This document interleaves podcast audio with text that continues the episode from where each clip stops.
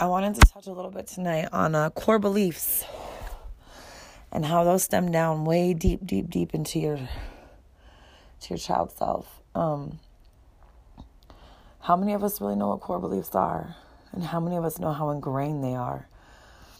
I think about throughout my addiction the the the crises I put my children through, and however minor they are, they're very very big and real. Um, like as in being tweaked out and always being late or always being in a hurry or oh my god I forgot this or oh my god this and that on a little brain that is impeding uh how would you word it uh impending doom, actually. Um, and to be raised that way, you know, some kids don't ever get out of it.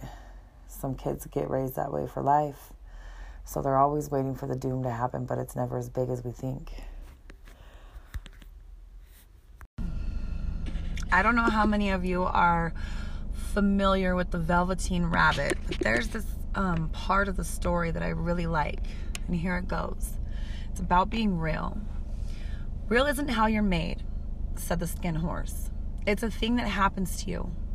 When a child loves you for a long, long time, not just to play with, but really loves you, then you become real. Does it hurt? asked the rabbit. Sometimes, said the skin horse, for he was always truthful. When you're real, you don't mind being hurt. Does it happen all at once, like being wound up? He asked or bit by bit. It doesn't happen all at once, said the skin horse. You become. It takes a long time. That's why it doesn't happen often to people who break easily, or have sharp edges, or who have to be carefully kept. Generally, by the time you are real, most of your hair has been loved off, and your eyes drop out, and you get loose in the joints and very shabby. But these things don't matter at all. Because once you are real, you can't be ugly, except to people who don't understand. I love that. I love that today. I love that always. And I love that I can be real. Have a good day, guys. Okay, January 24th, 2021. Josh and I are riding together, and today we are sober 28 days? Three weeks, seven days. So four weeks as of five o'clock this afternoon. And anybody following my story and Josh's story knows that we will be doing this live, going through anxiety battles, medications, whatever it is that we do to get through the day. Mostly me and my craziness. Um, this is a struggle. I got my medical card.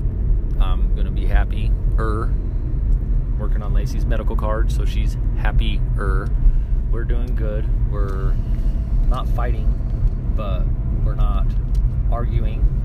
Although our friends do think that our communication skills can improve, which they can, because sometimes from an outsider in, our communicating sounds as quarreling or bickering, which it may be, but we're gonna work hard and fix that. We've been thinking a lot lately about our business, Trainwreck Incorporated, and we want to be doing more for the community, like thinking about a charitable cause, um, donating to others in need, and helping and being a part of something bigger. So we decided to go to the Al Anon to help us, and it's actually helping a lot, meeting people in our situation. Um, we made a friend.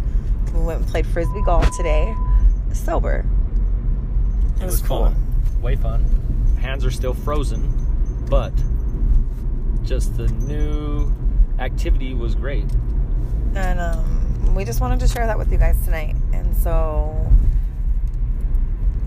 follow along. It could get crazy, it could get slow, it could get fast. It might be boring and it might not. It might be interesting, it might be eventful. You never do know. We're both kind of nuts. We're nuts. We're nuts. We're nuts. Stop waiting for life to begin you already know how to enjoy yourself. And love, just love. Tell your loved one you love them more often than not. Give them a hug and a kiss. Canyon View Cleaners.